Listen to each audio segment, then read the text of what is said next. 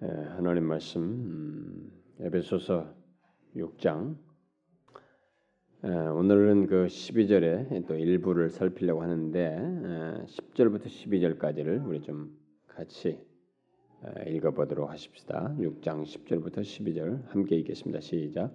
정말로 너희가 주 안에서와 그 힘의 능력으로 강건해지고 마귀의 괴계를 능히 대적하기 위하여 하나님의 전신갑주를 입으라.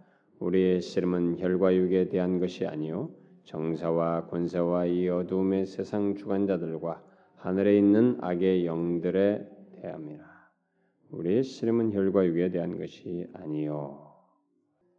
자, 우리가 지난 시간부터 어, 에, 그리스도인의 삶에 있어서 아주 이 제외시킬 수 없는 무시해서는 안 되는 아주 중요한 한 영역을 담당하고 있는 이 영적 싸움에 관한 문제, 바로 이 문제를 어, 이제부터 어, 지난주부터 살폈는데 지난주 서론인데 그 서론이 항상 이게 개관적이기 때문에 이해하는 게 굉장히 중요해요. 그 서론을 꼭 어, 모두 참조하길 바라고요. 혹시 못 들은 사람들은 그래서 지난 시간에 우리가 아, 서론적으로 이 아, 영적인 이 씨름의 문제를 음, 10절 이하를 말하기 전에 이 내용이 있기 전에 바울이 앞에서 1장부터 말해왔던 것을 개관하면서 참 크게 보면은 하나님께서 성부 성자 성령 하나님께서 우리를 구원하시는 그 구원의 비밀스러운 그리고 교회 그리고 이 교회라고 하는 것을 두어서 그런 뜻을 이루시는 그 비밀스러운 내용이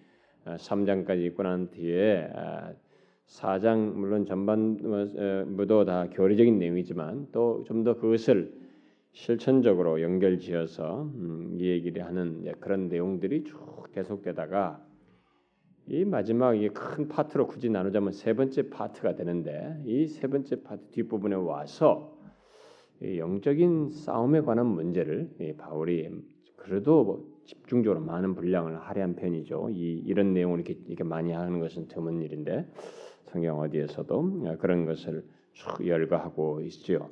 그래서 우리가 지난 시간에 이 10절부터 20절을 어, 개관을 동시에 했습니다. 그러면서 이 10절부터 20절 사이에서 전제하고 있는 이 영적인 싸움에 관한 문제를 말하면서 전제하고 있는 내용을 좀 덧붙였죠. 그 뭡니까? 우리 그리스도인은 모두 영적 싸움 가운데 영적 싸움 가운데 또는 영적 전쟁터 가운데 있다는 것입니다. 예외 없이 모든 어, 그리스도인들은 이 영적 싸움의 전선의 선자와 같다는 것이죠. 어, 싸움 가운데 있다. 네, 그것은 제가 지난 시간에도 얘기했지만 앞으로도 그런 관련된 얘기를 많이 할 것이에요. 하는데 어, 여러분들이 주님을 믿으려고 하는 것 자체가 이 영적으로 씨름을 요합니다. 씨름을 요하기 때문에 모든 그리스도인은 다 영적 싸움 가운데 있게 됩니다. 사실 굳이 이렇게 적극성을 띠지 않아도 인간은 태어나면서부터 일종의 이런 어, 사단과의 관계 속에서 어떤 씨름의 경험, 씨름의 성격을 갖습니다. 싸움의 성격을 누구나 다 갖죠. 그래서 이 선과 악 사이에서 그 갈등을 하는 막 그런 아, 일들을 누구나 다 하게 되죠. 어쨌든 그런데 우리는 적극적으로 그 정도 문제가 아니라 양심상의 문제가 아니라 하나님의 진리까지 알고 그것에 의해서 살아가려고 하는 데 있어서 대적을 아, 받기 때문에 아, 우리의 삶 자체가 그리스도인의 삶 자체가 이 영적인 싸움이다라는 것을 전제하고 있다고 얘기했고 또 다른 하나는 우리 자신들이 그 싸움에서 어, 싸움에 모두 직접적으로 관련돼 있다는 것입니다. 하나님이 대신 싸우고는 뒤로 물러나 있지 아니하고 우리들이 그 싸움에 직접 이렇게 싸우는 대상자로서 관련돼 있다는 것입니다. 그래서 영적 싸움 같은 이런 것은 뭐 하나님께서 다 하실 것이야 이렇게 하면서 뒤로 물러나는 게 아니야. 모두가 다 갈등하면서 영적 싸움을 나는 가만히 있고 내 안에서 막 동료가 영적 싸움이라는데 이건 하나님께서 알아서 하실 거야 이렇게 하지 못한다는 거죠. 우리 모두 개개인의 인격체가 그 싸움의 당사자들이라는 것이죠. 다 당사자들로서 그 싸움을 하게 된다라는 것이고 그다음 또한 가지 덧붙였던 것은 이 싸움은 우리의 인생 내내도록 심지어 임종의 순간까지 계속된다는 것이. 영적인 싸움은 그리스도인의 영적인 싸움은 정말 죽을 때까지 계속됩니다.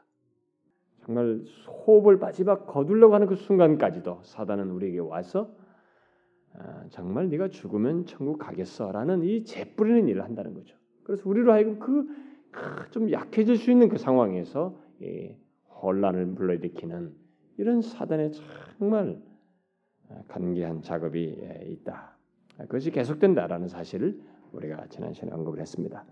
따라서 우리들이 그런 싸움을 위해서 이런 영적인 싸움을 위해서 어, 주 안에서 어, 그 힘의 능력으로 주 안에서와 그 힘의 능력으로 강건해지고 전신갑주를 입어야 한다. 그게 대안이다고 대답으로서 어, 제시한 했다고 하는 것을 일단은 서론적으로 얘기해서 그건 상세한 내용은 나중에 다 할 것입니다.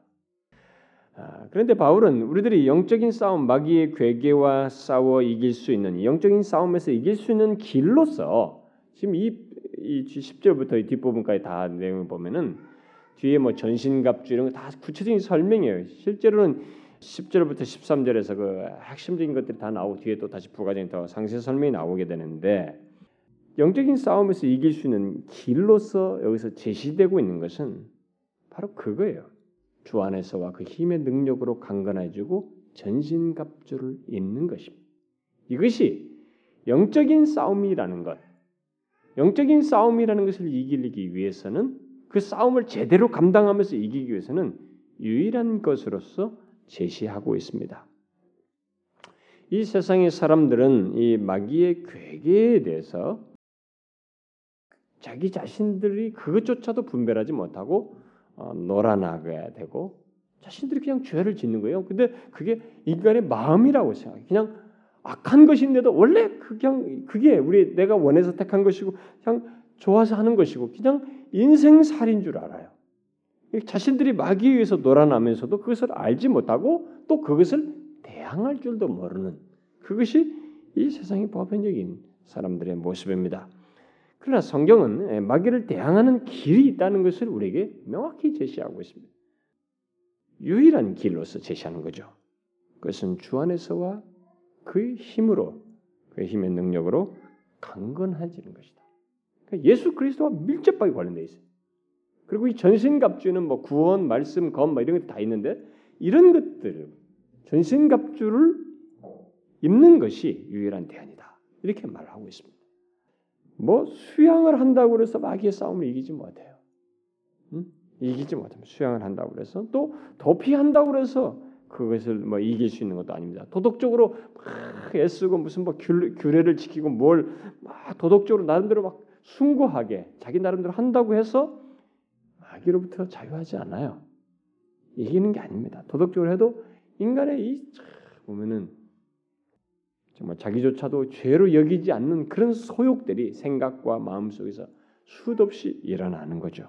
그러니까 그런 것들을 아무런 진단도 없이 분별도 하지 못하고 그냥 쑥쑥 지나가고 그것을 그대로 즐기고 생각으로 하고 행동을 하는 그것이 인간입니다.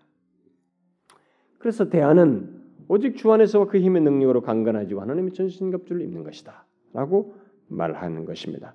바울은 이것만이 이 세상에서 어, 이 마귀에 의해서 있게 되는 모든 문제, 소위 뭐 이 세상에서 문제라고 하는 것들, 우리가 세상에서 보는 모든 뭐 테러며 전쟁이며 뭐 살인이며 강간이며 모든 강도짓이며 이 세상에서 일어나는 숱한 파괴적인 문제다.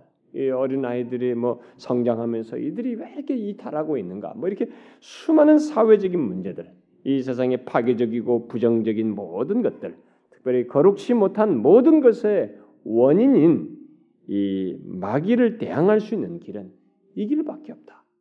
결국 이런 모든 사회적인 그 악으로부터 이런 죄악된 것으로부터 이 마귀에 의해서 있게 되는 이런 것들로부터 대항하는 것 그리고 해결책은 바로 이것밖에 없다라고 여기서 제시하고 그런 면에서 이 구절은 이, 이 계시는 굉장한 계신 것입니다. 사실 인간사에서 이렇게 이런 것들을 분별할 수 있도록 계시해주고 그 분별뿐만 아니라 거기에 대안을 답을 말해주는 약한 답을 말해주는 이런 것은 정말로 사람들이 무슨 뭐 그냥 뭡니까? 무슨 로또 뭐 하듯이 요즘 뭐 정치꾼들이 정치권들이 심지어 뭡니까? 월스트리트 저널인가요? 외국 신문에까지. 한국에 이제 벌써 정치 판세가 있다 보니까 사람들이 또 점 점치러 다닌다는 것이 외국 신문에까지 나왔어요. 그러니까 우리들은 뭐 그런 양 바로 이거냐 저거냐 막 이런 것만 생각하고 어, 그냥 자신들의 그 죄, 이게 뭐 어디로부터 기인된 것도 모르고 막 움직이고 있지만 이 세상에 일어나는 이 모든 것의 이면에 바로 마귀가 있고 마귀로 인해서 악하고 더럽고 파괴적이고 거룩치 이 모든 문제들인데 그것에 대한 해결책은 바로 이것이다. 주 안에서와 그의 힘의 능력으로 강건해지고 전신갑주로 있는 것이다. 이렇게 말합니다. 그러니까 계시는 정말로 명확합니다. 여러분이 하나님의 이 계시들을 잘 보시면 그러니까 아, 이 하나님의 계시를 알지 못하면 정말로 우리가 아, 기독교를 이렇게 수박 거달기로 이렇게 알게 되고 하나님 믿는 것도 정말 추상적이 될 수 있어요. 성경은 우리에게 명확한 답을 제시합니다. 이 세상에서 고민하고 있는 수많은 문제들 그런 것들에 대해서 심지어 우리가 볼 수 없는 세계까지도 다 어, 대답을 해줍니다. 최근에 이어령 교수가 75세에 이제 그 깐깐하고 나름대로 전신 강한 사람이 어, 예수를 믿어가지고 어, 일본에 가서 뭐 요즘 뭐 뭡니까 일본 전도하기 위해서 뭐 연예인들 기독교 연예인들 데리고 가서 뭐 하고 그러는데 그 한류 타는 그런 연예인 중에 크리스천들 데려왔는데 거기 이어령 교수가 이어령 교수가 워낙 일본 말을 잘하거든. 음, 그 이어령 교수가 거기 가서 거기서 그런 것도 하고 예, 세례까지 받았어요. 그리고 세례 받은 기록을 제가 아니 신문 기사를 잠깐 읽어보니까 자기는 그동안의 지성, 어? 감성과 지성 이런 것인데 자기가 보지 못하는 세계가 있다는 것을 이제 자기 딸과 손자가 아, 예, 정말 어떤 것을 고쳐지지 않는 질병 상태에서 그런 것이 하나님께서 고치신다는 것을 봄으로써 아, 내가 보지 못하는 세계가 있구나. 지성을 넘어 영성으로라는 이런 타픽으로 거기서 간증을 했어요 일본 사람들에게요. 그러니까 보지 못하는 세계가 있는 것입니다. 그러니까 뭐 찌고 날아봤자 이 세상에서 뭐 눈에 보이는 거 분석하고 뭐 눈에 보이는 물리적인 환경 가지고 아무리 분석하고 뒤져봐야 그건 보이는 세계예요. 우리는 보지 못하는 세계가 있습니다. 그래서 그런 것에 대한 답을 어디서 찾기가 어려워요. 모호한 답들을 다 그냥 추측에 얘기하지 생각을 얘기하지 뭔가 명확하게 답을 그리고 그대로 했을 때 성사가 되고 결과를 도출되는 그런 명확한 답을 어디서 얻을 수가 없어요. 근데 이 계시는 하나님의 계시는 그것을 명확하게 얘기해 주고 있습니다. 그래서 이런 사실 때문에 유일한 대답, 으로서 영적인 싸움에 대한 해결책, 이 세상의 문제에 대한 그 원인자가 마귀인 것을 알고 그것에 대한 대안으로서 제시하는 유일한 답으로서 말하는 이것 이런 것을 보게 될 때 다른 답을 밖에서 찾을 수가 없어요. 그런 면에서 기독교는 유일한 기독, 유일한 진리를 내포하고 있기 때문에 또 예수 그리스도 자신이 the truth, 자기가 그 진리고 그 길이며 그 유일한 길이란 말이에요. 그렇게 성경이 제시하고 있기 때문에 기독교 진리 자체는 메타성을 가져요. 사실 이런 단어 때문에 상당히 지금 어려워하죠. 이 세상 사람들은 상대주의 개념을 지금 이제 다 수용하고 있기 때문에 이 세상은 다원적이다. 종교 다원적. 그다음에 이게 뭔가 어, 포괄적인 이렇게 어, 그런 상대적 개념들을 다 가지고 있다 보니까 배타성 갖는다라는 것에서 굉장히 역겨워합니다. 그러나 여러분 진리 자체가 뭔가 만약에 참 진리라면 그 진리는 유일성을 갖게 돼 있어야만 하고 그러다 보면 그 진리를 주장하려면 그 진리가 아닌 것들을 비교를 해서 말을 해야 되기 때문에 배타성이 생기는 것이에요. 그런데 이 우리 기독교의 이런 것들이 배타성을 가지고 있다는 것에 대해서 이 세상의 이런 그 공격 때문에 막 기독교가 아닌 것처럼 그래요. 그리고 어떤 교회에서나 어떤 성도들은 또 너무 배타성인 것을 이 진리 차원에서가 아니라 행동으로 그냥 말과 행동 거칠게 무례함으로 배타성을 드러내요. 그러니까 진짜로 더 배타적인 것처럼 보여요. 근데 뭐 그런 것도 있겠지만은 어쨌든 자꾸 세상에 그런 배타적이다 기독교가 그러니까 그런 것을 공격을 자꾸 아닌 것처럼 하려고 교회들 자꾸 애를 쓰는데 애쓸 수가 없어요. 애쓸 수가 없습니다. 하나님의 진리 자체는 이 계시를 믿는 한 배타성을 갖는 것이에요. 그 바울이 지금 얘기는 다른 길이 없다는 것입니다. 예? 그 지금 여기서 그걸 제시하는 거죠. 그런데 사람들은 어, 이렇게 분명히 제시된 어, 이런 계시와 상관없이 이 세상의 사람들은 어, 이 세상의 문제들, 이 악의 문제들, 막 사회 문제, 무슨 막 계속 미국이나 이런 나라들이 지금 왜 심리학 그런 것들에 의해서 돈을 많이 지출하냐면 심리학자에 의해서 하는 것도 다 의료 수가로 처리한단 말이에요. 근데 옛날에도 지난번에 얘기했던 의료 수가로 처리해줬던 심리학에서 치료해준 의료 수가에 포함됐던 것이 몇 개 안 됐는데 지금은 굉장히 많아졌단 말이에요. 이 종목들이, 이 항목들이, 병, 병, 병목들이. 근데 그걸 다 국가에서 지불하는 것이. 그러니까 엄청나게 많은 돈들이 소비되고 있습니다. 그런데 그런 것이 소비될 만큼 사람들의 정신 세계와 사회적으로 어린아이들면 작년까지 사람들이 너무 문제가 있어요. 근데 이런 것들에 대해서 이 세상이 놓는 대안은 뭐냐? 근본적인 원인 같은 걸 알지 못합니다. 거의 생각지 않고 그저 질병의 증상만 얘기하죠. 마치 증상 같은 거. 예를 뭐, 뭐 우리 속에 저기 안에 몸에 뭐가 문제가 있다. 여러분 암에 걸린 사람도 나중에 이 피부적으로 못 느끼잖아요. 폐암 이런 사람 걸린 사람 몇 년 가도 못 느껴. 제 친구도 이 간암으로 죽었는데 그 간암으로 죽었는데 자기도 몰랐대 몇 년 동안 3년 정도 몰랐다고 아픈 거야. 모르는 것이.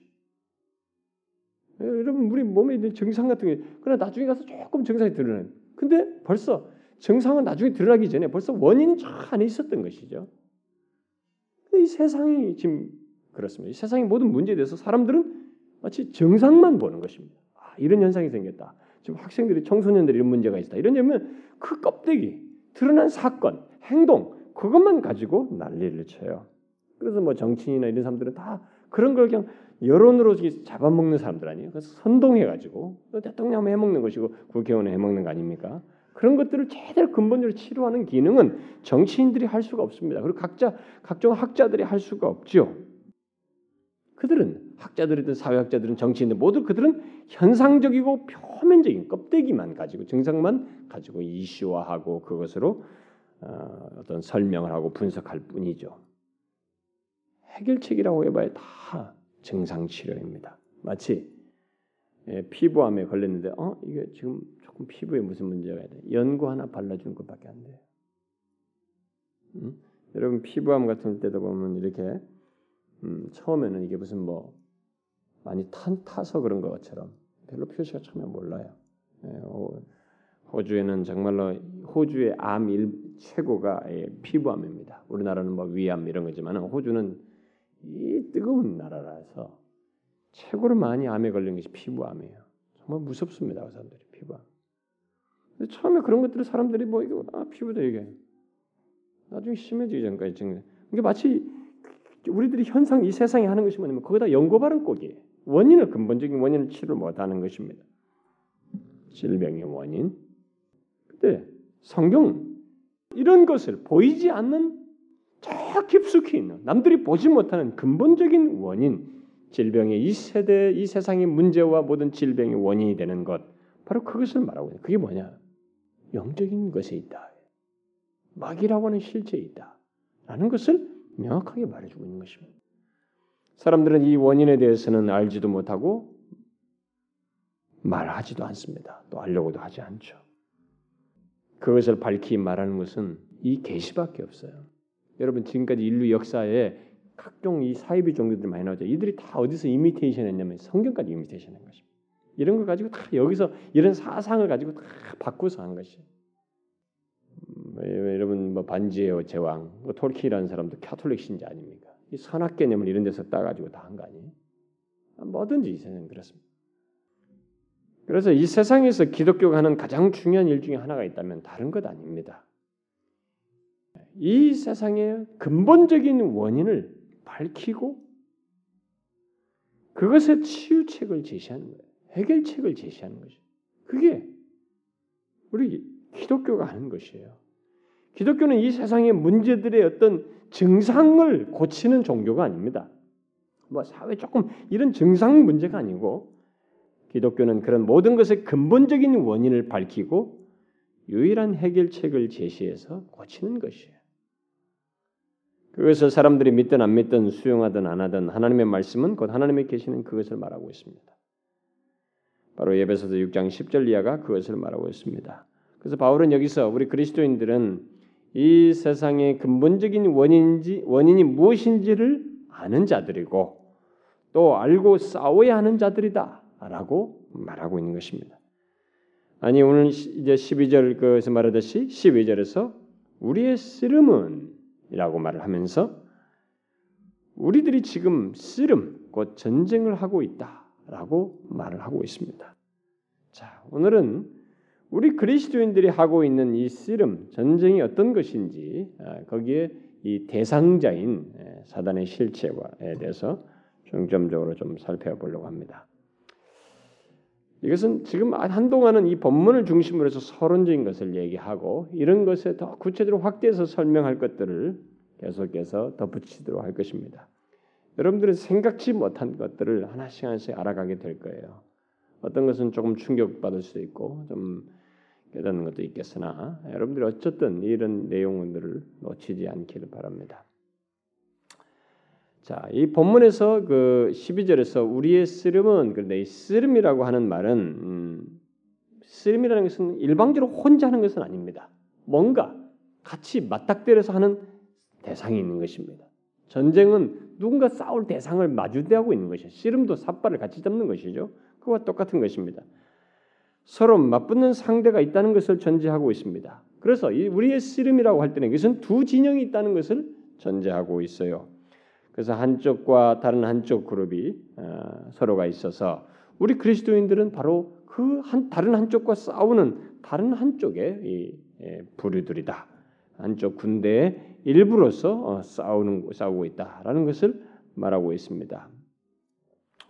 자, 그 싸움의 양태는 외면적으로만 볼 것 아니고 예, 그 싸움의 양태는 꼭 여러분 꼭 물리적으로 환경적으로만 볼 것이 아니 뒤에 가면 어, 우리의 싸움은 혈과 육이 아니라고 말하고 있죠. 그러니까 자꾸 여러분들이 이게 과시적으로 보이는 우리 주변에서 벌어지는 주변에서 일어나는 싸움이기도 하고 또 우리 안에서 일어나는 싸움이기도 해요. 근데 그 대상들이 둘로 나뉘어 있을 뿐이에요.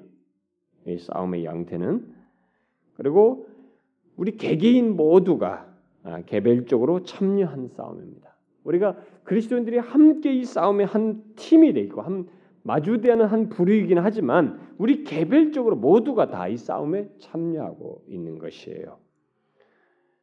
자, 그런데 이 싸움이 얼마나 격렬한지 전신갑주를 입어야 한다고 말하고 있습니다. 우리는 성경을 최대한 숙고를 많이 해봐야 돼요.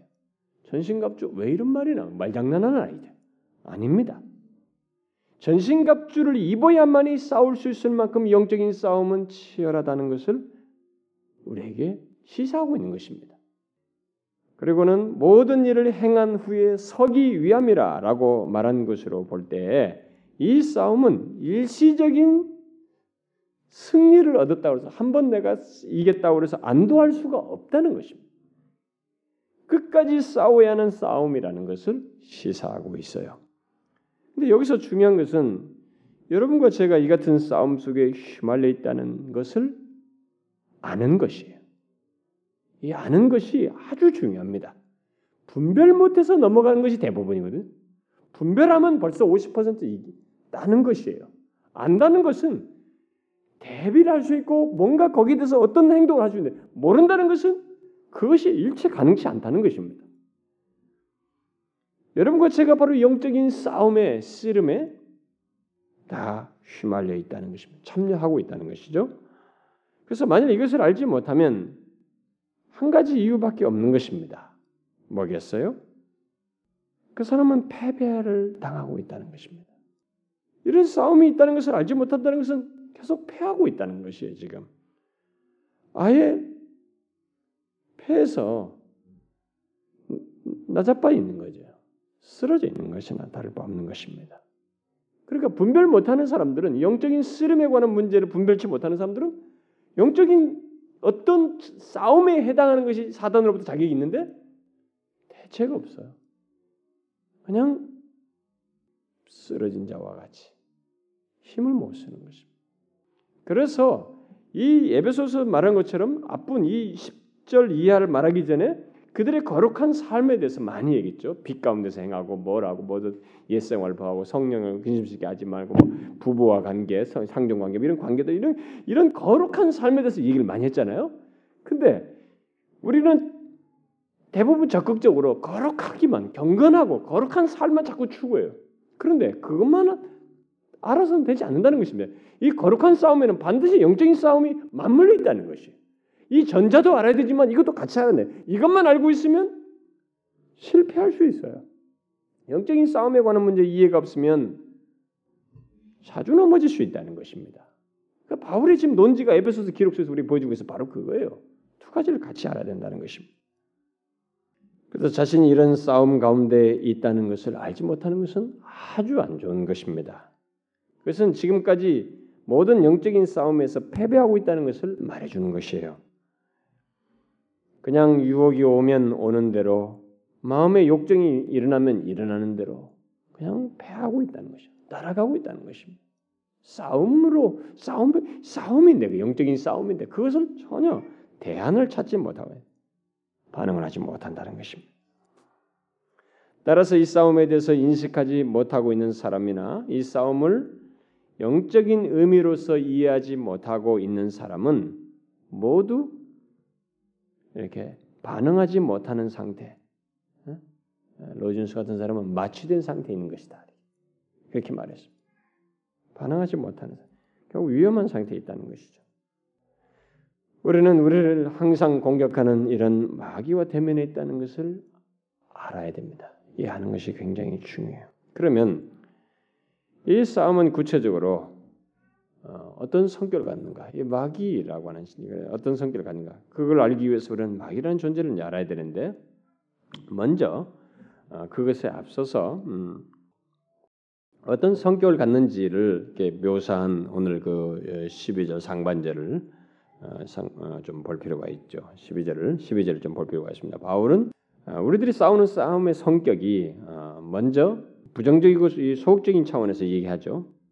혈과 육에 대한 것이 아니다라는 것을 먼저 말해주고 있습니다. 여러분 이것을 정말로 잘 알아야 됩니다. 참 우리는 이 단어를 잘 알죠. 우리의 싸움은 혈과 육에 대한. 그러면서도 이 실제 내용에서는 다 나자빠져요. 이 영적인 분별을 못하는 것이. 분명히 바울이 여기서 말하고 있습니다. 우리의 쓰름은 혈과 육에 대한 것이 아니다. 성경에서 육이라고 하는 것은 여기서 일반적으로 어떤 어, 죄악된 옛 성품을 어, 말한다고 할 수 있겠죠. 뭐옛 사람이 아니라 옛 성품, 곧 죄악된 성품이 아직도 우리 속에 잔재해 있는 것을 염두에 두고 그것을 가리켜서 육이다 이렇게 말을 하죠. 그러나 육은 그런 의미만 있는 것이 아니고 어, 특별히 오늘 본문에서는 그 이 육을 말하면서 혈과 육이라고 이렇게 함께 묶어서 어, 말을 한 걸 볼 때 이건 뭐예요? 인간, 인간 본성 또는 인간을 지칭해서 말한다고 할 수 있죠. 우리의 싸움은 인간, 인간의 본성 가지고 본성만 가지고 대항해서 싸우는 게 아니에요. 그래서 우리의 씨름은 뭐라요? 어, 우리의 혈과 육에 대한 것이 아니요라고 이렇게 말을 했을 때 우리들의 싸움은 사람들로만 싸우는 것이 아니라는 것입니다. 사람들로. 그러니까 우리들이 누군가 막 미워하거든 멋졌든 누구하고 입씨름하고 또 누굴 싫어하고 이렇게 할 때 사람에 대해 싸우는데 A라는 사람 또 아내 남편 이 대상이 아니고 지금 그 사람을 향해서 미워하고 있고 싫어하고 있는 이 이것을 조장하는 마귀와의 싸움이라는 것을 분별해야 된다는 것이. 그러니까 일차적으로 먼저 싸움이 이것부터 알았나? 혈과 육이 아니라는 거예요. 인간에 대한 싸움이 아니라는 것을 아는 것이 중요하다는 것입니다. 그러니까 우리의 문제는 사람에 대한 것이 아니에요. 우리가 직면하고 있는 문제와 아, 음, 그 지금 현재 이 인류가 아, 직면하고 있는 모든 문제는 인간적인 문제, 뭐 사람들 사이의 문제, 또 우리들 있는 사회적인 문제, 그게 아닌 것입니다. 이, 이 말씀은 사람들은 그것밖에 모르는 거예요. 뭐 사람들의 문제로 혈과 육 차원에서만 다 문제로 보는 것이에요. 그래서 그 사람들끼리 있는 문제이기 때문에 거기서 뭐 생겨나고 파생되는 것도 다 하지만 아니다는 거죠. 싸움은 인간적인 수준의 것이 아니다. 이 세상에서 발생되는 모든 악의 뿌리들 이런 것들은 인간적인 수준의 것이 아니다는 것입니다. 진짜 원인이 뒤에 숨겨져 있다는 거예요. 그래서 진짜 원인은 혈과 육에 대한 것이 아니다라는 것을 먼저 아는 것이 필요하다고 지금 예, 여기서 바울이 말해주고 있죠. 사람들은 이 아니다는 말을 가볍게 여깁니다. 그런데 모두 혈과 육 차원에서 문제를 바라보면서 계속 당해요. 이 씨름에서 패배합니다. 이 아니다라고 분명히 계시를 해주는데도 혈과 육 차원에서 계속 문제를 보고 다투고 거기서 어떤 죄들을 범하는 이런 일들을 사람들이 해요. 지금도 그렇습니다. 심지어 예수 믿는 사람들까지도 그래요. 여러분 그렇지 않아요? 이 세상의 문제를 다룰 때 사람들은 혈과 육의 차원을 넘지 못합니다.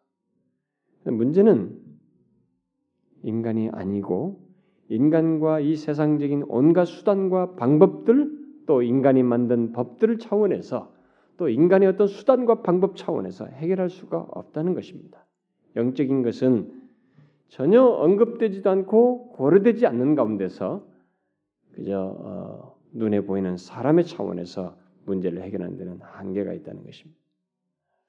이것을 어, 일단 여기서 그 싸움의 성격으로서 먼저 어, 부정적으로 말하고 또 이어서 바울은 우리의 싸움은 적극적으로 말해서 모든 문제의 원인자인 마귀 곧 12절에서 말하는 대로 뭐요? 정사와 권세와 어둠의 세상 주관자들과 하늘에 있는 악의 영들에게 대함이라 이렇게 말하고 있습니다. 바울은 여기서 우리의 씨름의 대상을 강조하기 위해서 각 단어 앞에 여러분 우리 말은 그냥 계속 과, 과, 과로 이렇게 번역이 됐습니다만은 어, 실제로는 그 각 단어 앞에 대하여 정확히 말하면 대항하여라는 말이 반복되어 있어요. against 영어로는 against라는 말이 반복되어 있습니다. 그러니까 정사들에 대하여 권세들에 대하여 이 어두움의 세상 주관자들에 대하여 하늘에 있는 악의 영들에 대하여 이렇게 되어 있습니다. 그러니까 이 모든 것은 아, 결국 일차적으로 통칭하는 건 뭐예요? 지금 여기 다뭐뭐뭐 뭐 이렇게 얘기하지만 이것들이 다 모두 일차적으로 통칭하는 건 뭡니까? 이런 내용들이 다 일차적으로 그 어, 통칭하는 것은 한마디로 말하면 마귀에 대항하는 거죠. 앞에서 말한 것처럼 11절에 아, 말한 것처럼 마귀에 대항하는 것입니다. 그래서 우리의 싸움은 사람이 아니라 모든 문제의 궁극적인 원인인 마귀라는 것이에요. 이것을 이 적극적인 의미에서 이 내용을 잘 이해하셔야 됩니다. 그는 보이지 않는 세력이요 권세라고 지금 여기서 말을 하고 있습니다. 우리는 지금 그와 싸움을 하고 있습니다. 여러분 이것을 선명하게 영적으로 이해를 하셔야 됩니다. 우리는 지금 여러분과 저의 모든 삶의 현장 속에서의 싸우는 이 악한 것과의 싸움에서 악을 불러일으키는 모든 것에 관련된 싸움들은 다 마귀와의 싸움이에요. 오늘날 사람들은 마귀를 믿지 않습니다. 음? 그러면서 체면 같은 거 가지고 뭐 과거 회상 같은 거 하면서도 어? 심지어 여러분 심리학에서 이런 그 어떤 뭐 영적 치료 이런 것도 합니다. 그런 것은 그걸 과학이라고 그래요. 심리학을 과학이라고 그런까지 하는데 그러면서도 마귀를 믿지 않아요. 사람들이. 오히려 자신들의 지성을 더 신뢰합니다. 심지어 이 복음주의자들 가운데서도 이 마귀 이야기를 잘 안 하고 싶어해요. 예, 그것은 마귀 이 마귀 이런 내용은 뭔가 지성적이지 않고 좀 이렇게 덜 지성적인 어, 또 지성을 무시하는 듯한 그런 태도인 것처럼 사람들 위해 생각을 해요. 그러면서도 하나님을 믿겠다는 거예요. 웃기지 않습니까? 성경에는 하나님을 대적하는 마귀의 실체들에서 실체들을 많이 기록하고 있습니다. 근데 여러분 만일 하나님을 믿지 않는다면 사실 마귀를 말하는 것은 더욱 없을 거예요. 그나마 하나님을 얘기하니까 마귀라는 얘기도 이제 가능하게 된 것이죠. 많이 하게 되는데 사실 뭐 하나님을 안 믿으면서도 귀신을 믿는 사람들은 많죠. 귀신을 아는 사람들은 많습니다. 근데 여러분 우리가 아, 사도신경 할 때 뭐라고 그래요? 성령을 믿사오며 그렇죠? Holy Spirit. 여기는 악한 영들에 대한 evil spirit. 성령은 믿으면서 그에 반대되는 악한 영에 대해서는 사람들이 믿지 않아요. 한쪽의 역사, 곧 성령만 믿고 다른 한쪽은 믿지 않는다는 것은 사실상 성령을 부인하는 거예요. 어, 성령을 잘 믿지 않는 것이 성령조차도 믿지 않는 것이나 다를 바 없어요. 성경은 창세기부터 계시록까지 하나님의 신, 성령의 역사만을 말하지 않고 악한 영의 역사에 대해서도 줄기차게 말하고 있습니다. 그런데 사람들은 자신이 가지고 있는 인간의 이 한계가 뻔한 이 지성, 이 지성에 이해가 되지 않는다고 해서 마귀의 실체를 무시해요.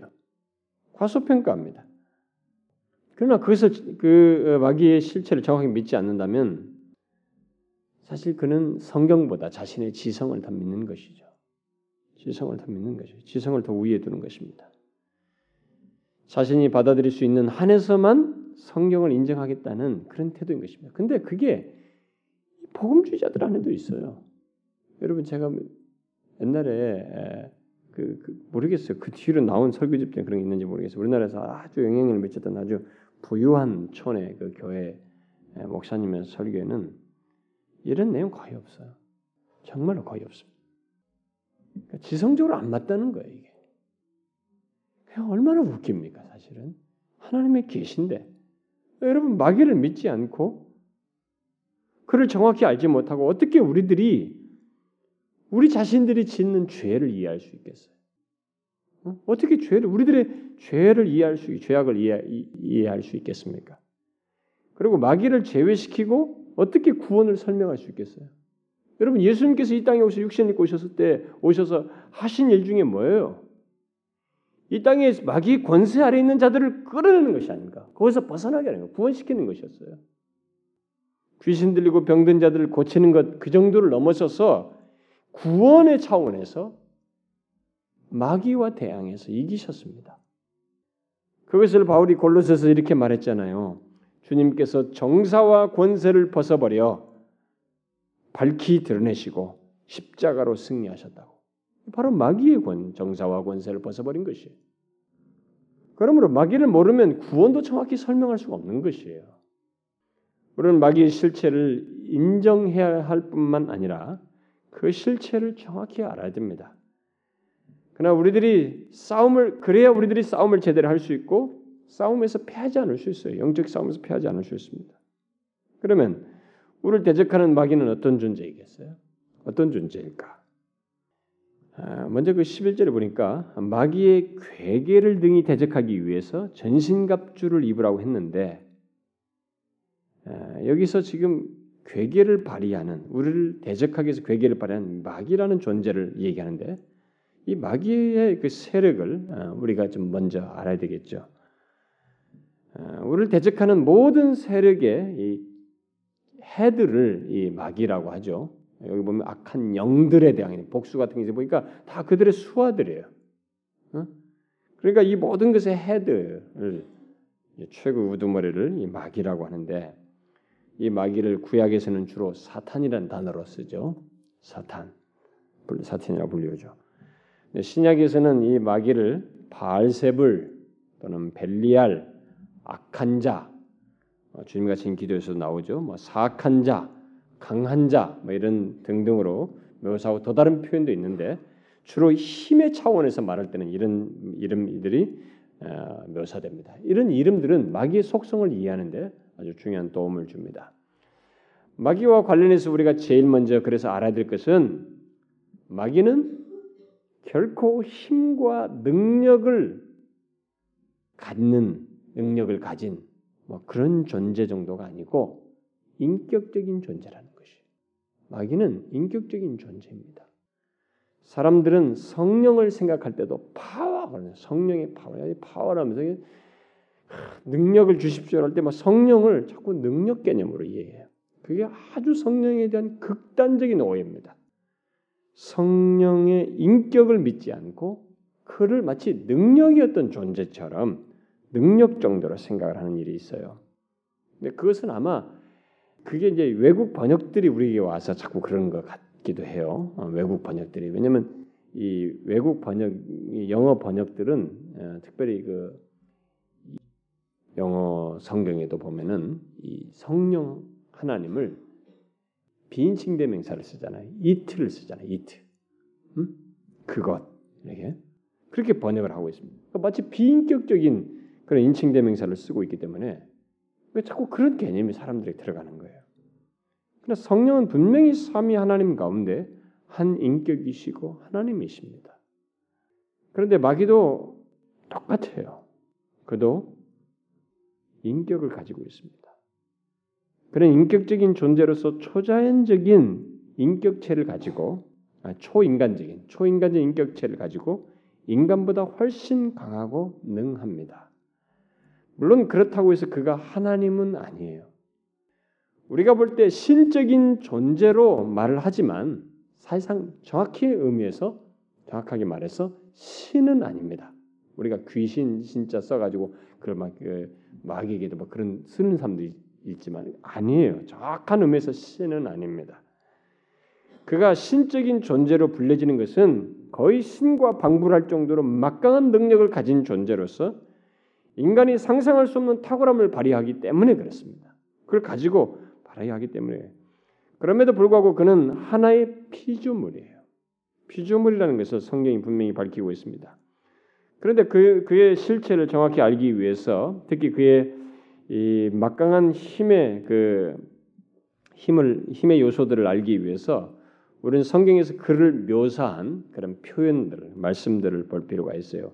제가 다음 시간에는 이 마귀를 묘사한 다른 어, 어떤 그의 기능, 활동, 사역과 관련된 어, 다른 명칭들을 덧붙이겠습니다만 오늘은 그를 예, 이 막강한 힘을 발휘하는 차원에서 그를 묘사한 이름들을 어, 몇 가지만 소개하면 성경은 마귀를 먼저 우리가 에베소서 2장에 그 나오잖아요. 2장 초반부에 나오다시피 그를 뭘로 불러요? 공중권세 잡은 자로 부릅니다. 공중권세 잡은 자로 부르죠. 그래서 공중권세 잡은 자로서 지금 불순종의 아들들 가운데 역사하는 영이다 이렇게 말하고 있습니다. 어? 공중권세를 잡았다는 거죠. 그러니까 그가 우리보다 영역이 훨씬 큰 겁니다. 우리가 움직일 때 우리는 굉장히 시공간의 제약을 받잖아요. 그런 부분에서. 근데 그는 더 넓은 영역을 예, 권세를 발휘하는 그런 영향력을 가진 존재라는 것입니다. 또 고린도 후서에서는 그를 이 세상 신이라고 말하고 있습니다. 이 세상 신. 여기서 이 세상 신이라는 말은 마귀가 이 세상의 신과 같다는 것이에요. 이 세상 신으로 불리운다는 것입니다. 그만큼 그의 힘과 이 세상에 대해서 힘을 발휘하는 신적인 영향력을 발휘하는 힘과 권세와 능력이 막강하다는 것입니다. 예, 제가 이 에베소서를 강의하면서 이 뒷부분에 와서 어, 이것은 사실은 우리 성도들 전체에게 좀 알게 하고 싶었어요. 왜냐하면 이 부분은 너무 우리들이 좀 무시하기도 하고 또 사람들이 요즘은 안 좋아하거든요. 누가 이런 것에 관심이 있어 하겠어요? 그러니까 사단이 성공하는 것입니다. 자기를 무시하도록 다각적인 사상, 문학, 뭐 문화, 이 모든 다양한 것을 가지고 어, 자기 실체를 무시하게 하고 있기 때문에 의식하지 않고 그의 전쟁에 안에서 수화해서 놀도록 만들기 때문에 사람들은 지금 다 생각 안 해. 심지어 예수 믿는 사람들까지도 생각 안 한단 말이에요. 그런데 그러면서도 사단의 모든 죄악의 그 조종자인 죄는 지어요. 그러면서도 사단의 실체는 몰라. 무시해 버려요. 그의 막강한 힘을 힘에 의해서 자기가 지배를 받고 컨트롤 받으면서도 그걸 모르는 것이 이거 우리가 무시하면 안 되는 것입니다. 그는 이 세상의 신이라 불릴 만큼 힘과 권세와 능력이 큰 막강한 존재입니다. 또 누가복음에서 그를 강한 자라고 말하는데 그 말을 할때 마귀는 자기에게 속한 자를 탁 붙잡아둘 만큼 강력한 힘을 가요. 그 붙잡아두는 사람들이 누구냐? 사람이에요. 자기 권세하려는 자들을 빼앗기지 않는다는 것입니다. 그래서 예수를 믿지 않던 사람이 예수 믿기가 그렇게 어려운 것이에요. 그게 뭐 아, 자기가 고집이 세고 뭐 그건 껍데기 문제예요. 인간 문제예요, 여러분. 여러분 지금 우리 중에 예수 믿는 사람 중에 누가 순수 쉽게 예수 믿는 사람이 어디 있어요? 아, 교회당이야 쉽게 나올 수 있겠죠. 누구 때문에 나오고 누구 때문에 나오고 한 번 나와주는 것에 나올 수 있지만 진짜 예수 그리스도를 믿는 것은 얼마나 어렵습니까? 거기까지 오기까지 얼마나 우리들 안에서 저항이 있어요. 좀처럼 승복이 안 되잖아요. 누가 쉽게 예수 믿었어요? 그게 왜 그럽니까? 아니 나는 믿고 싶은데 안 믿어지는 거예요. 그게 왜 그렇습니까? 강한 자의 결박인 거예요. 성경이 그래서 사단을 마귀를 강한 자라고 말한 것은 그거예요. 자기 권세 아래 있는 자들을 예수를 믿지 않고 태어나면서부터 예수를 모르고 있는 그 자들을 절대 빼앗기지 않도록 힘을 발휘한다. 강한 자로서 집을 지킨다고 해요. 성경 안 뺏기려고 한다. 그 자신들은 아 내가 싫어서 예수를 안 믿는다. 좋아요. 그것은 껍데기일 뿐이에요. 다 근본적으로 파고 들어가면 그런 싫은 마음을 조장하는 영적 실체가 있는 것이에요. 마귀라는 존재가 있는 것입니다. 성경은 바로 그렇게 말하고 있어요. 그래서 지금도 우리가 어떤 사람이 예수를 전하려고 하고 가까운 사람 해도 심지어 가족인데도 다 머리를 써 그래 알았어 알았어 하면서도 안 들어와요. 그게 왜요? 또 어떤 사람은 시크해 가지고 마음이 조금 움직여가지고 그래 내가 그렇지 한번 나도 그러면 좀 알아볼까 이렇게 했다가도 어느 날 그 다음날 가면 싹 바뀌어 있어요. 어저께는 뭐고 오늘은 뭐냐 이거예요. 어저께는 그렇게 진짜 진짜하게 반응하다 오늘은 뭐냐 이거예요. 왜 인간에게 그런 마음이 이거예요. 왜 하나님께 나가는 것에 대해서는 이렇게 거부 반응이 생기는가? 왜 이상하게 예수 얘기만 하면 거부 반응이 생기느냐 이거예요. 아니 다른 얘기할 때는 문화적으로 얘기잖아요. 석가모니 불상 문화적으로 얘기해. 그러니까 예수 아 이건 뭐 난리가 나는 거예요. 막 꺼내기만 해도 왜 그래요? 그렇게 난리가 나도록 결박하고 강한 자가 포박하고 있기 때문인 것입니다. 우리는 그런 마음을 그냥 나도 모르게 스스로 생긴 것이라고 생각하나요?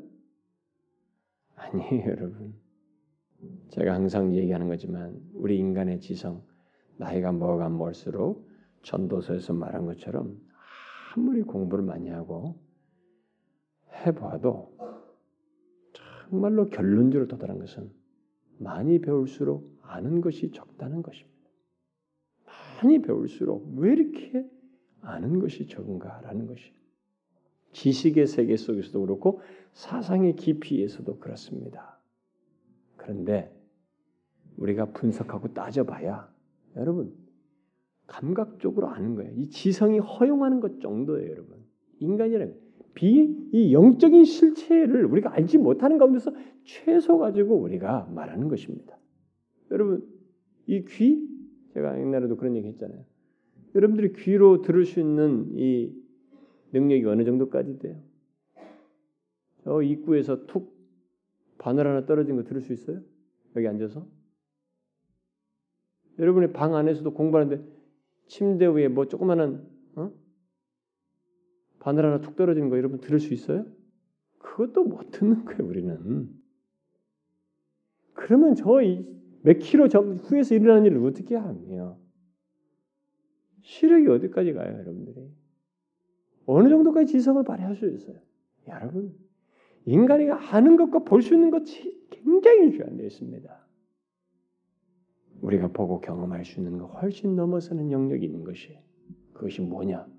나로 하여금 이상하게 죄를 짓도록 하고 악을 선호하게 하며 예수 하나님에 대해서 이상한 거부반응을 일으키는 이상한 현상 같은 것들이에요. 이게 다 어디서 나오는 거냐 이게 강한 자 때문에 그런 것입니다. 마귀의 실체 때문에 그런 것이. 그만큼 그는 능력과 권세가 있는 것입니다. 우리들이 너무 이 영적인 싸움을 모르고 살아가는 것이죠. 이런 존재가 우리에게 싸움을 걸고 있다는 것을 모르고 사는 것입니다. 또 베드로 전서를 보게 되면 마귀를 우는 사자로 묘사하고 있죠. 우는 사자. 여러분 사자 중에서 아니 짐승들 중에서 짐승의 킹은 사자라고 하지 않습니까? 사자들은 정말 몸집은 작아도 어, 그 야수성과 이 파괴력은 굉장히 큽니다, 여러분. 사자는 정말로 커요, 여러분. 여러분 아시죠? 어, 저도 참 영국에 있을 때 이 참 동물의 왕국을 너무 좋아했기 때문에 네개 방송사에서 막 그 하면 다 그걸 하나는 볼 수 있는 한 보고 싶었어요. 못 보면 이게 예약 녹화했다가도 보기도 하고 그랬는데 그렇게 제가 재밌게 봐요. 왜냐면 워낙 영국 사람들이 그걸 잘해요. 아주 리얼하게 잘합니다. 방송 직접 그 아프리카 같은 데 가서. 근데 여러분 예, 코끼리 게 등치 큰 것도요. 사자 몇 마리가 막 따라 붙어가지고 결국 쓰러뜨려 버립니다. 이게 물론 때로 있을 때는 덤비 잘 안 덤비지만 하나만 딱 뒤로 쳐진 거죠. 쳐진 거 하나 잡아가지고 쓰러뜨려서 다 먹어버려요. 우는 사자입니다. 그렇게 공격적이에요. 왜 성경에서 이 마귀를 우는 사자로 묘사하고 있냐? 우리를 향해서 그리스도를 향해서 그런 공격성을 가지고 있다, 파괴성을 가지고 있다는 것입니다. 굉장한 힘과 능력을 가지고 있다는 것이에요. 근데 우리는 그런 존재와 영적 씨름한다는 생각조차도 안 하고 무방비 상태로 죄악이 오는 대로 유혹이 오는 대로 욕정이 일하는 대로 아무런 무방비채로 흘러가니 자꾸 패배하는 것이에요. 뭐 거룩을 얘기하고 자꾸 경건은 얘기하면서도 정작 이것을 모르면서 경건과 거룩의 실패를 자꾸 한단 말이에요. 또 성경은 계시록 12장에서 말한 것처럼 마귀를 큰 붉은 용으로 묘사하고 있죠. 이 용 또한 엄청난 힘과 능력을 가진 실체로서 얘기하는 것입니다. 그리고 계시록 20장에서는 이 용을 옛 뱀이요 마귀요 사단이라고 합니다. 그러니까 미혹하는 거죠. 응? 그러니까 교활함이 있다는 것이죠. 능, 이 강함과 이런 것도 있지만은 교활함이 있다는 것이에요. 옛 뱀으로 해서 최초의 그 선한 상태에 있는 인간, 죄를 알지 못하는 인간을 미혹해서 쓰러뜨리는 너무 미혹하는 그런 교활함과 간계함을 또한 가지고 있다는 것이에요. 이렇게 이 세상에서 음, 하나님 다음 가는 권세자요 힘을 가진 자는 마귀라는 것입니다. 그런데 그 마귀가 우리를 향하여 대항 씨름하고 있다. 우리와 싸우고 있다는 것입니다. 그러면 마귀가 그의 이 같은 예, 마귀가 이 같은 그 모든 힘과 권세 능력을 어디에 쓰겠어요? 어? 바로 우리 하나님의 백성들을 향해서 쓰는 것입니다. 사실상 예수를 믿지 않는 사람들은 나중에 다 다시 이런 얘기를 살피 구체적으로 살피겠습니다만 예수를 믿지 않는 사람들은 구체적으로 싸움의 씨름의 대상이라고 할 수가 없어요. 왜냐하면 그들은 사단의 실체도 인정하지 않죠. 죄가 무엇인지를 알지 못합니다. 그러니까 싸, 저항할 능력도 없어요. 죄에 대해서. 사단의 요구대로 이 에베소 2장 음, 이 초두에 말한 대로 그저 육체의 소욕을 따라서 어? 공중 곳에 잡은 자의 유혹을 따라서 쫓아가는 것입니다. 그러니까 예수를 모를 때는 죄가 무엇인지 모르고 사단의 실체를 모르는 상태이기 때문에 그냥 사단의 요구대로 따라가는 것이에요. 교수를 해도 죄 죄라고 생각해. 내 내가 원해서 한다. 응? 그 지난번에 무슨 어떤 경희대 같은 교수 한번 어, 뭐 일본인 어떤 유, 학생에게 응? 그런 잠자리 제안했다가 뭐 문제가 있어서 잘려 나갔잖아요. 그런 것이 지성으로 되는 게 아니에요, 여러분. 근데 그것은 드러나는 사건이고 드러나지 않는 그런 것들이. 응? 그 여러분들 우리나라에 무슨 뭐 저기 고급 인력 고급 사람들 막그 사람들만 다 회원 가입하게. 심지어 옛날에는 어떤 필드는 뭐 의사들만 다 어, 회원 가입하고 가입하기 위해서 의사 번호증과 그다음에 논문 제목을 다 입력해야만이 들어올 수 있도록 해주고 그렇게 철저하게 보내는데 들켰죠. 그런 사람들만 해가지고 자기들끼리 어떤 음? 그 엄난한 어떤 어, 클럽 활동을 하게 하고 이런 것들 있죠. 모르는 것입니다. 자기들은 분별을 못해요. 자기들은 그냥 따라가는 것이에요. 사단의 죄의 유혹에 따라 그냥 따라갈 뿐이에요. 그래서 마귀 구체적인 마귀가 가지고 있는 그 모든 힘과 권세와 능력은 어디다 쓰느냐? 그리스도를 알지 못하는 자들 쓰지 않아요. 거기는 그 수하에서 자연적으로 움직일 것이에요. 그걸 자기를 쫓아서 따라올 것입니다. 누구에게 쓴다고요? 우리 그리스도인들을 향해서 쓰는 것입니다. 우리를 대적하고 우리를 유혹하고 우리를 무너뜨리는 데 사용하는 것입니다. 물론 하나님의 교회, 하나님의 나라는 근본적으로 흔들지 못합니다. 어디까지나 유혹하고 재뿌리고 우리를 절망케 하고 패배에 빠지게 하고 그래서 하나님의 일을 역동적으로 하지 못하게 하고 무기력하게 만드는 그 일을 그가 하는 것입니다. 바로 이런 존재와의 씨름에 우리가 다 관련되어 있다는 것이에요. 바로 그 사실을 말합니다. 우리는 이것을 염두에 둬야 됩니다. 안 믿는 자는 안 믿어서 그대로 사단에 조종받아 사는 것이에요. 그러나 이것을 깨닫고 이것을 알고 나에게 내가 항상 이런 영적 씨름의 현장에 있고 사단의 이런 모든 권세와 힘을 나를 향해서 발휘하고 있다는 것을 알게 될 때는 굉장한 어드밴티지가 있는 것이에요. 그 싸움은 여러분과 제가 사는 인생 속에서 이 시간 세계 속에서 또 우리가 매일매일 살아가는 삶의 현장 속에서 있는 싸움이에요. 이것을 아셔야 됩니다.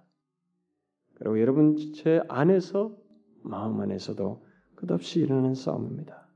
우리는 이것을 알고 이 마귀와의 쉼 없는 싸움을 분별하여서 싸우려고 해야 됩니다. 앞으로 우리는 많은 것들을 생각하게 됩니다. 이 구절을 중심으로 해서 많은 것들을 생각하게 됐지만 저는 여러분들이 야, 이렇게 다양하게 우리를 공격하는가 아마 충격이 될 수도 있을 거예요. 어떤 것들은요. 그렇겠습니다만 맞아요, 여러분. 정말로 강력합니다. 근데 여러분과 제가 바로 그 씨름에 있다 해서 우리의 씨름은 혈과 육이 아니다. 그래서 지금 막 아내하고 남편하고 서로 다툴 때도 이런 거 할 때 뭐 누굴 미워하고 그럴 때도 그 사람을 생각할 게 아니에요. 야, 저 사람 내가 지금 미워하도록 이 모든 죄를 분출하는 마귀와 지금 내가 싸우는 것이다. 저 사람은 지금 내 앞에 보이는 실체일 뿐이고 내가 지금 마귀와의 싸움을 하고 야, 내가 쓰려면 마귀와의 싸움이기 때문에 저 저 사람 사람 육이 혈과 육이 아니고 마귀와의 싸움이기 때문에 아 내가 여기서 넘어지면 안 된다. 주 안에서와 그의 힘의 능력으로 강건해지고 전신갑주에 그걸로 대항해야 되는 것입니다. 여러분 이걸 꼭 아셔야 됩니다. 이걸 모르시면 거룩 경건 따지면서도 실패해요. 함께 알아야 됩니다. 그래서 여러분 자신의 삶의 현장 속에서 이 씨름을 하고 있는 것을 분별하시고 대항하려고 해야 됩니다. 자, 기도합시다. 하나님 아버지, 우리가 몹시도 하나님 앞에 거룩하고 성결하기를 원하고 또 경건하기를 원하지만 그것이 실패할 때그 이유를 우리가 알지 못하고 또 생각지도 않고 지나왔는데 그것이 바로 이 영적인 씨름에서 패하기 때문이요. 마귀의 괴계를 전혀 생각지 아니하고 그저 내 안에 일어나는 욕심대로 게으름의 소욕대로 하기 싫은 대로 영적인 것에 대한 기피하고자 하는 사단의 그런 트릭에 넘어가기 때문에 마음은 있으면서도 거룩한 길로 나아가지 못하는 그런 모습이 우리 가운데 있었나이다. 이제 이런 것들을 분별하여 대항하여 싸우며 이기게 하여 주시고 단순히 우리 안에서 하기 싫은 것이 아니고 이 마귀와의 영적인 씨름의 현장 속에 우리가 있다는 것을 순간순간 매일같이 그런 마귀와의 싸움 속에 있다는 것을 기억하고 분별하여 대항하여 싸우는 이기는 저희들 되게 하여 주옵소서. 예수 그리스도의 이름으로 기도하옵나이다. 아멘.